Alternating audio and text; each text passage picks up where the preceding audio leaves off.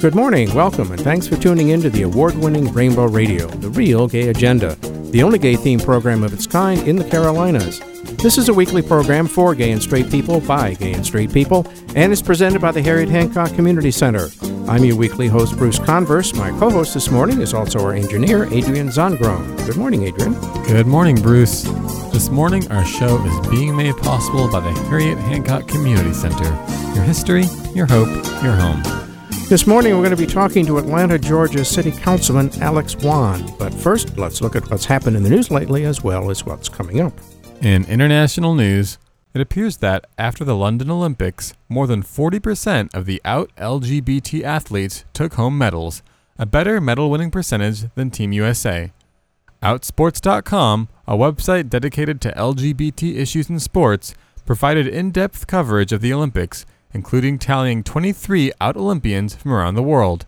Outsports.com co founder Cyd Zeigler said, If Team Gay was a country, it would have finished 31st overall with seven medals, tied with Mexico, Ethiopia, and the Republic of Georgia.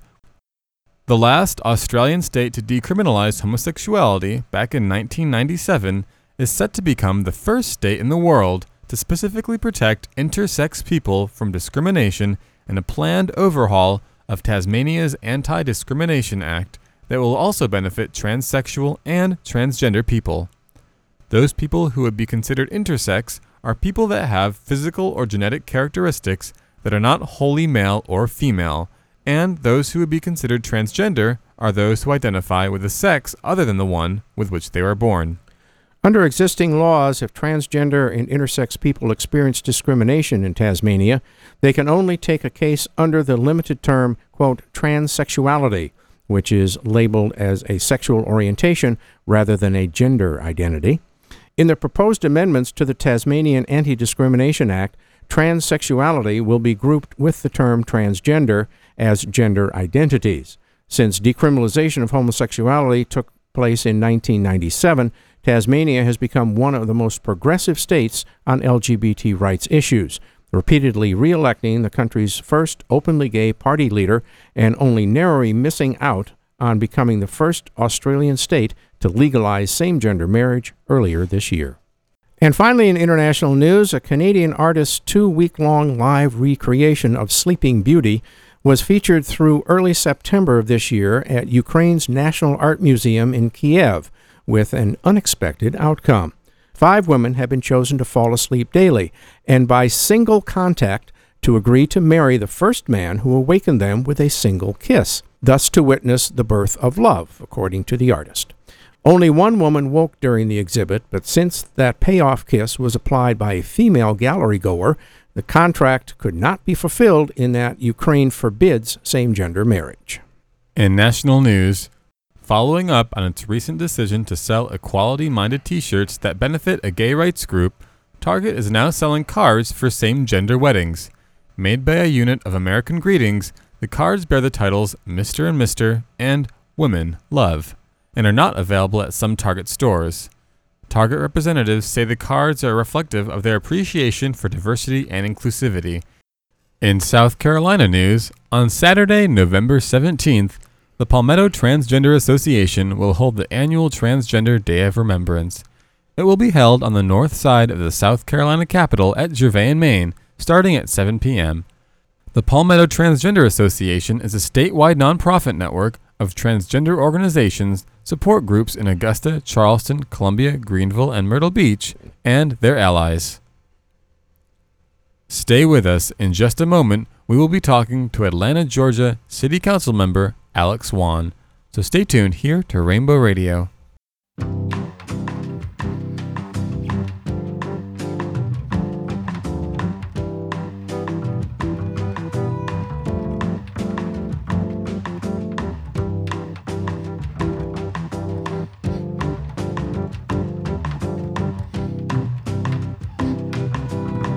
Hey everybody, it's Leslie Jordan. You may know me from Will and Grace. You may know me as Brother Boy and Sordid Lives, and you're listening to Rainbow Radio. Welcome back to Rainbow Radio. This morning we have as our guest Atlanta City Council member Alex Wan. Alex was educated at Georgia Institute of Technology, where he earned a Bachelor of Industrial Engineering. In 1988, he began his very prolific and successful career with the Prudential Investment Corporation's Corporate Finance Group. In 1990, Alex relocated to Atlanta and joined Prudential's real estate and acquisition team as an investment analyst. He attended the prestigious Wharton School at the University of Pennsylvania in 1993, where he earned a Master of Business Administration degree with a concentration in finance. Starting in 1993, he served as president of Optima Incorporated, an architecture engineering consulting firm, and by 2001, he was attending the Minority Business Executive Program at the Tuck School of Business at Dartmouth College. Over the years, Alex has been presented with numerous awards for his service to his community. In 1997, Georgia Trend magazine, in their 40 Under 40, named him as a rising star, and in 2004, he was named the Best and Up and Coming Activist by Southern Voice Best of Gay Atlanta. In 2005, Alex was given the Philip Rush Award by Youth Pride for his exemplary support of youth in Georgia, and in 2008, he was named Outstanding Federal Club Co Chair Team of a large federal club by the Human Rights Campaign. In 2007, 2010, and again in 2011, he was listed as one of the 25 most influential Asian Americans in Georgia. In 2009, Alex began serving as Director of Development of Jerusalem House Incorporated, providing a permanent supportive housing for families affected by HIV/AIDS in Atlanta. And along with serving as a council member on the Atlanta City Council, Alex is currently the Director of Development for Emory University Libraries, which holds more than 3.7 million print and electronic volumes and over 56,000 e journal titles. With those impressive credentials, it's an honor to welcome Alex Wan to our show. So, good morning, Alex, and welcome to Rainbow Radio. Good morning. Thank you. It's a pleasure to be here. Tell us a little about your growing up. Uh, where was it, and what about your family? Your mom, dad, any brothers or sisters? Sure. Um, I grew up in Atlanta, right, well, just outside of Atlanta in Stone Mountain, Georgia. Um, my parents uh, emigrated to the United States in the mid 60s. Uh, my father's from Taiwan, and my mother is from Singapore. Uh, they met in college in Taiwan and, uh, and moved to uh, Columbia, South Carolina, where I was born in the early 70s. Um, I'm sorry, I was I was born in the late 60s. There, uh, we moved to Atlanta in the the early 70s. I have one older sister. Uh, she is married and has three kids. She lives in Atlanta as well, about uh, less than five miles from where I where I live now. Um, that's kind of my story. Do you remember when you first started thinking when you were growing up that you liked boys a little bit differently than the girls? you know, it's kind of funny. Um, you know, I was thinking back to TV shows and, and the ones that I remember the most, and uh, I don't know for some reason recently the conversation has come up, but I, I think the first one I re- really remember was uh, Man from Atlantis with Patrick Duffy. Um, I think it's just because of the, the Dallas reruns, or just thinking back on that, but um, I think it was around then that I, I just kind of realized, all right, there's there's something different about me. When did you come out to yourself? When did you admit to yourself that you were gay? Um, it's fun. You know, I came out and then went back in the closet again, as uh, I'm sure most folks did. But it was uh, 1990, um, November, September, November. So, uh, it was right around that time. So uh, I've been out for for quite a quite a while now. Uh, how was the reaction from uh, your family and friends? You know, I I told my sister first, um, and she was um, completely cool with it. It was just more of a non-event than anything else. I remember we talked. We we went to lunch, and uh, kind of halfway through lunch, I said, um, um, "I've got something to tell you." And she said, "What?" I said, uh, "I'm gay." And she goes, "Okay." And then we just kind of moved on to the next topic. um, and it was great. I mean, it's exactly how you want um, the situation to to go. Um, didn't tell my parents for a couple more years, and it was just my sister and I would talk about it, whether or not we thought uh, how we thought it would go, and um, I kind of made it a promise to myself that I would do it before I turned 30, um, just as kind of a deadline, and um, sat them down and and told them I really thought um, my mother would be fine with it, and that my dad may uh, would perhaps struggle with it. And it was exactly the other way around. Uh, other way around. Um, my dad textbook answer that that you'd want from a father about know we're still our son, we love you, and um, this doesn't change anything. Um, my mother was very quiet about it, and uh, took her a few months, but come to find out, it wasn't so much of, about my being gay that that troubled her. It was more that um, she was sad the way I told her. I mean, she, I think she felt like I was coming to them with some disappointing news and that I had let them down somehow. And and she said it was not that way at all, and I just didn't understand how I'd raised um, you to to think that we would react any differently. So I, you know, all in all, it was a great experience. Mhm. Um, no issues at all. I had the same response from my family. I thought my mom would take it well and my dad would have a problem, but it was the other way around. So uh, it's hard to, hard to gauge what parents will do. So Exactly. You think you know them, and uh, they always are constantly surprising you. that's part of being parents. I think that's part of exactly. Exactly. Yeah. In their handbook, right? Yep, yep. When did you decide that you wanted to be a leader in the in the community, serving and as an example for those that uh, someday aspire to further causes such as you've done? Um, when did you Yeah. pick up that public image that you wanted to portray? Yeah, that's such a funny question because I, I in looking back, I, the path seems clearer clearer to me now. Um, but at the time, I mean, I I, I really I feel like I'm a, an accidental elected official. I, I don't know that I ever really purposely envisioned myself in an elected position. Um, I've always been very, very active um, in my community. I was, you know, elected to school uh, senior council in high school, and was engaged in uh, different, uh, a lot of different civic organizations growing up. Volunteerism was always a big part of um, mine and my sister's uh, upbringing.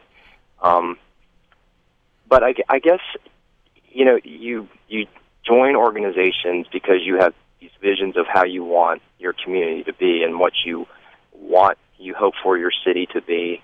Um, and after a while, I guess I found that I was reaching a kind of a ceiling that the vision that I had for my community was uh, if I really wanted to make any sort of major changes, um, it was not go- going to be or continue to be in these roles, leadership roles with uh, small um, service organizations or, or nonprofits.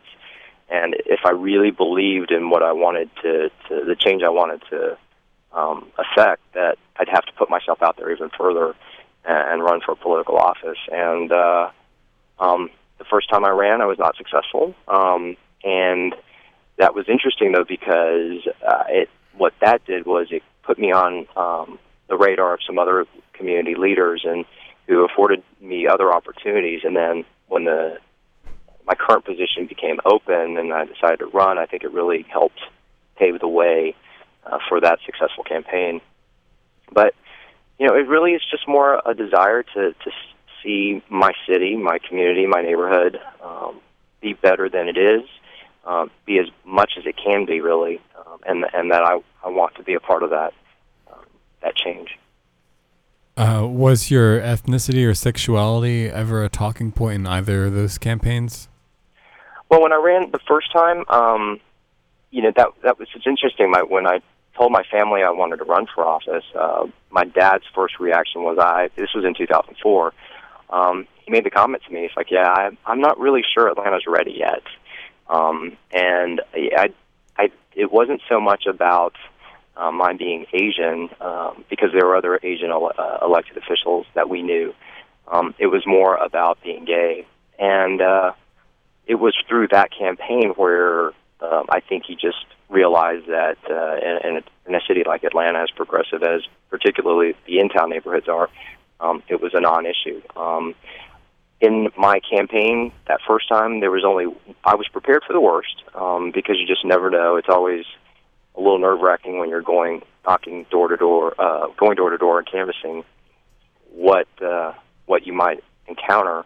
Um, but I only had one incident where um, I knocked on a door. An old woman opened it. She said, "Why don't you come sit with me on the porch?" And I said, "Great." So we started talking, and she goes, "I know, I know, I'm familiar with you. I know that you've been you're running. I know your information. Um, I want to talk about how you're an abomination in God's eyes." And I looked at her and I said, "Ma'am, we're just going to have to agree to disagree on that one. And if unless there are any other issues you'd like to talk about, then I probably should be on my way." Um, but that was the only time. Hmm. Uh, that that was it. Oh, that's fortunate. So, uh, this morning we're talking to Alex Wan, council member on the Atlanta, Georgia City Council, and we'll continue our discussion with Alex in just a few moments here on Rainbow Radio.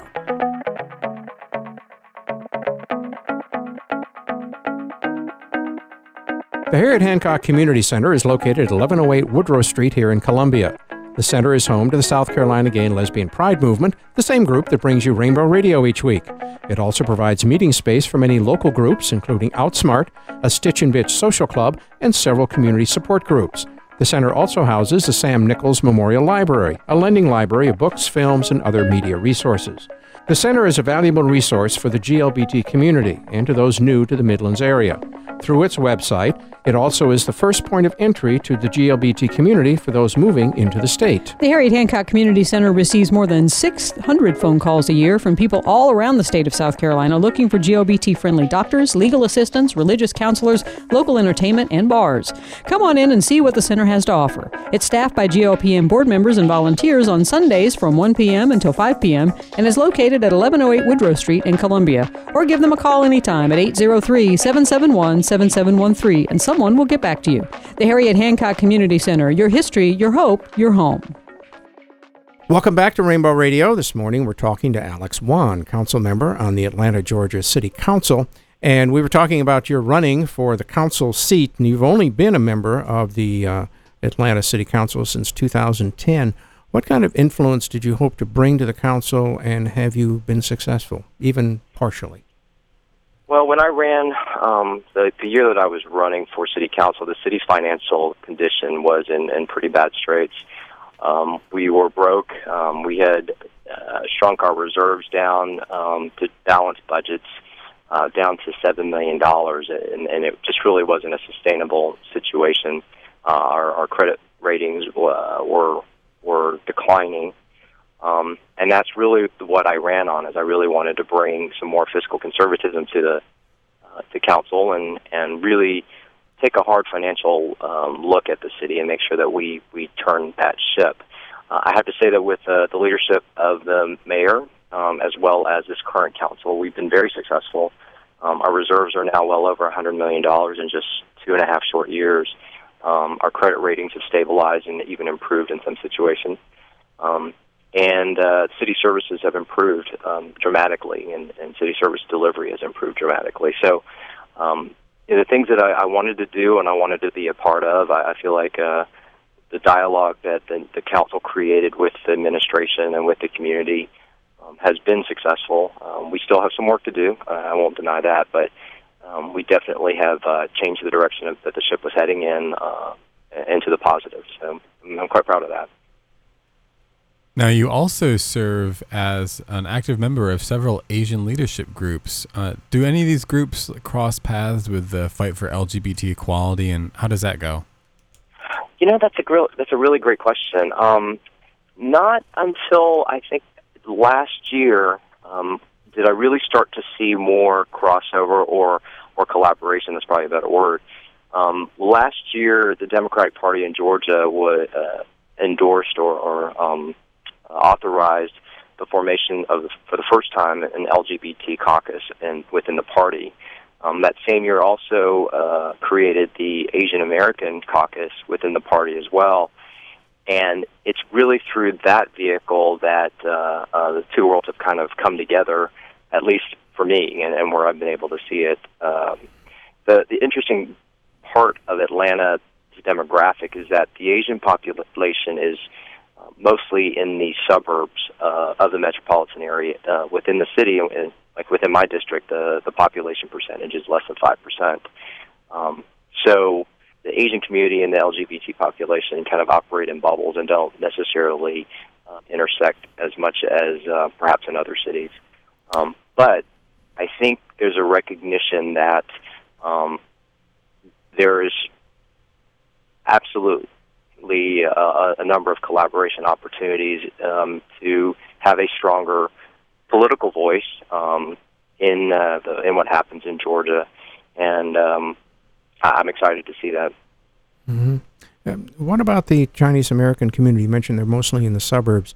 As a whole, how do they generally view LGBT people and their fight for equality? Um, it's been surprisingly positive. Um, I think that was one of the th- other things that in my first campaign that my parents were a little nervous about. Uh, I have to tell you that I was really, really proud of my mother. I, I completely unbeknownst to me, um, and un uh, pushed by me. Um, when I uh, before I announced that I was going to run, um, she made a point to go out to all of her friends and say, "Look, my son is running." Um, at that point, not all of the uh, their close friends or our family's close friends knew that I was gay, um, and she essentially just sat down with each one of them one at a time and said, you know, "He's gay. We're very proud of him, and uh, we're hoping that you will continue to support him."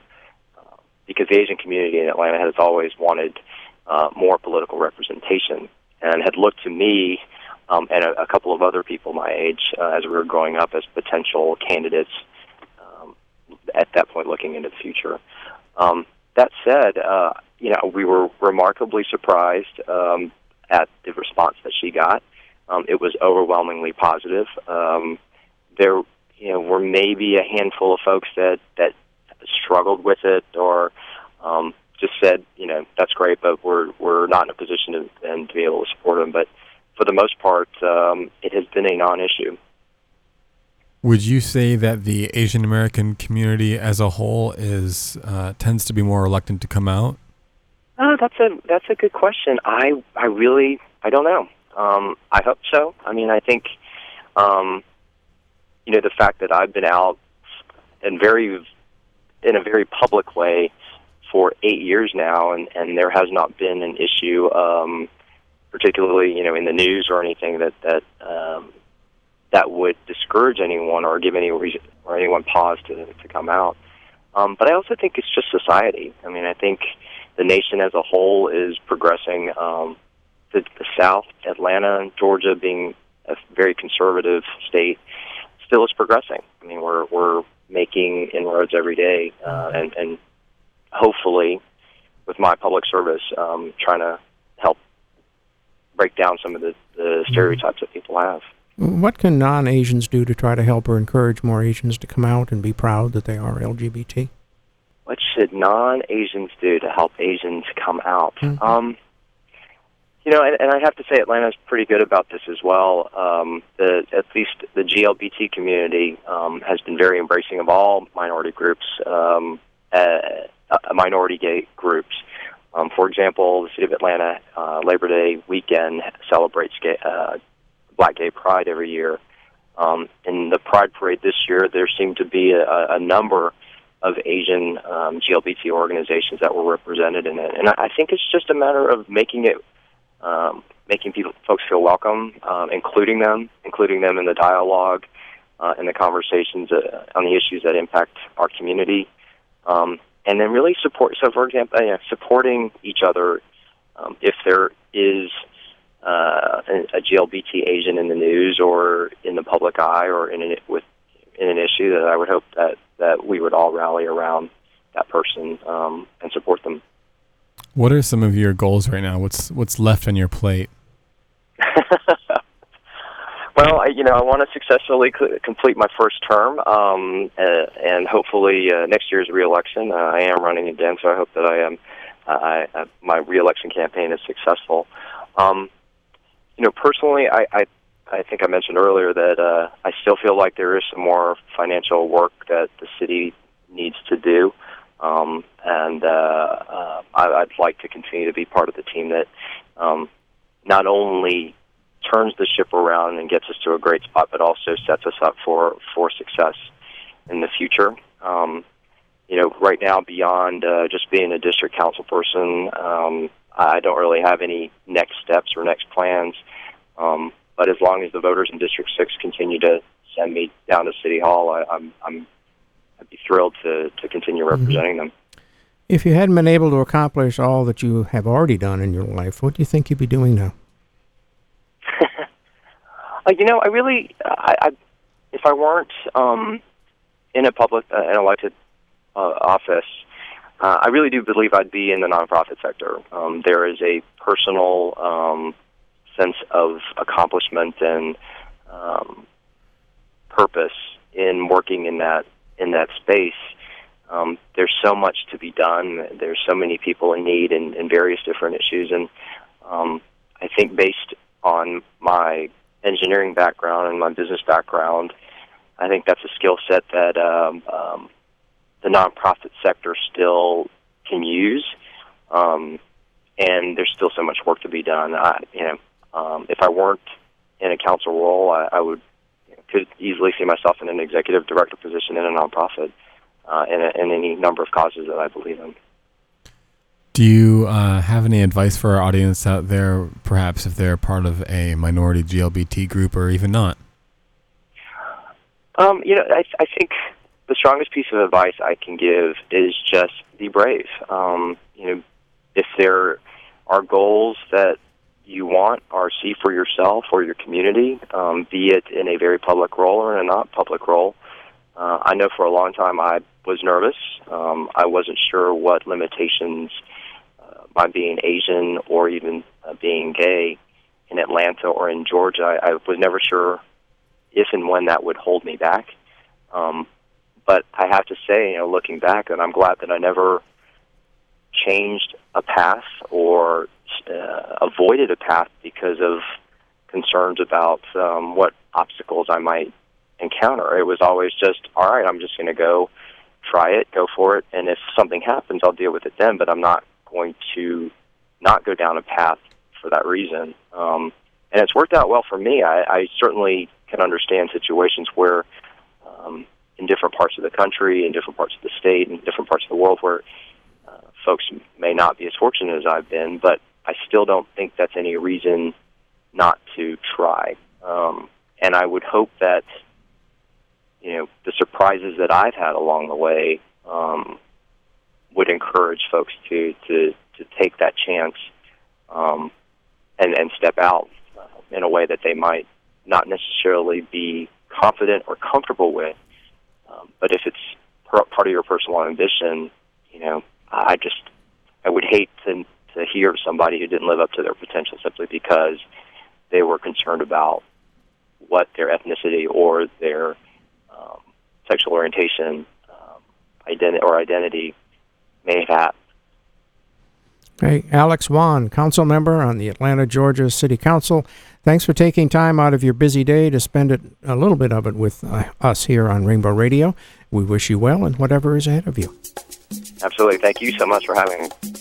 Thanks for joining us this morning on Rainbow Radio, the real gay agenda. And thanks goes to the Harriet Hancock Community Center, your history, your hope, your home, for bringing you today's show. And I'd also like to thank my co host this morning, who's also been our engineer, Adrian Zongrone. Thanks, Adrian. Rainbow Radio would love to hear from you. Please contact us with any show ideas, to share a commentary, suggest a guest, or just let us know what you think about our program. You can do all of that by either sending us an email to scrainbowradio at gmail.com or write to us at 1108 Woodruff Street, Columbia, South Carolina 29205. And you can call and leave a message for us at the Harriet Hancock Community Center. The number is 803 771 7713. You can listen to some of our most recent shows at the website soundcloud.com slash rainbow radio. And if you or any of your friends want to sponsor a show, we can tell you how to go about doing that. Again, that email address is scrainbowradio at gmail.com. Also, be sure to like us on Facebook at facebook.com slash rainbow radio. There you can read current news, stream new episodes, and you'll be the first to know about all the latest show updates. Or follow us on Twitter at twitter.com slash rainbow radio sc. This show will continue as long as we have your support. I know you're probably getting tired of my saying this every week, but uh, believe it or not, Rainbow Radio, the real gay agenda, we're now into our ninth year being on the air here in South Carolina. It's hard for us to believe. That's why I keep mentioning it. We couldn't have done it without each and every one of you out there, directly or indirectly, that have helped with these shows, to the Harriet Hancock Community Center, and most of all to listeners like you, those of you out there who've been helping to keep this show on the air with your generous donations and shows of support. Believe me, you're all very much appreciated. So please continue to listen because in the coming weeks we'll be telling you some big news about our show, its future, its format, and its sound. So listen next week when we'll have another great show, and until then, have a terrific and a safe week.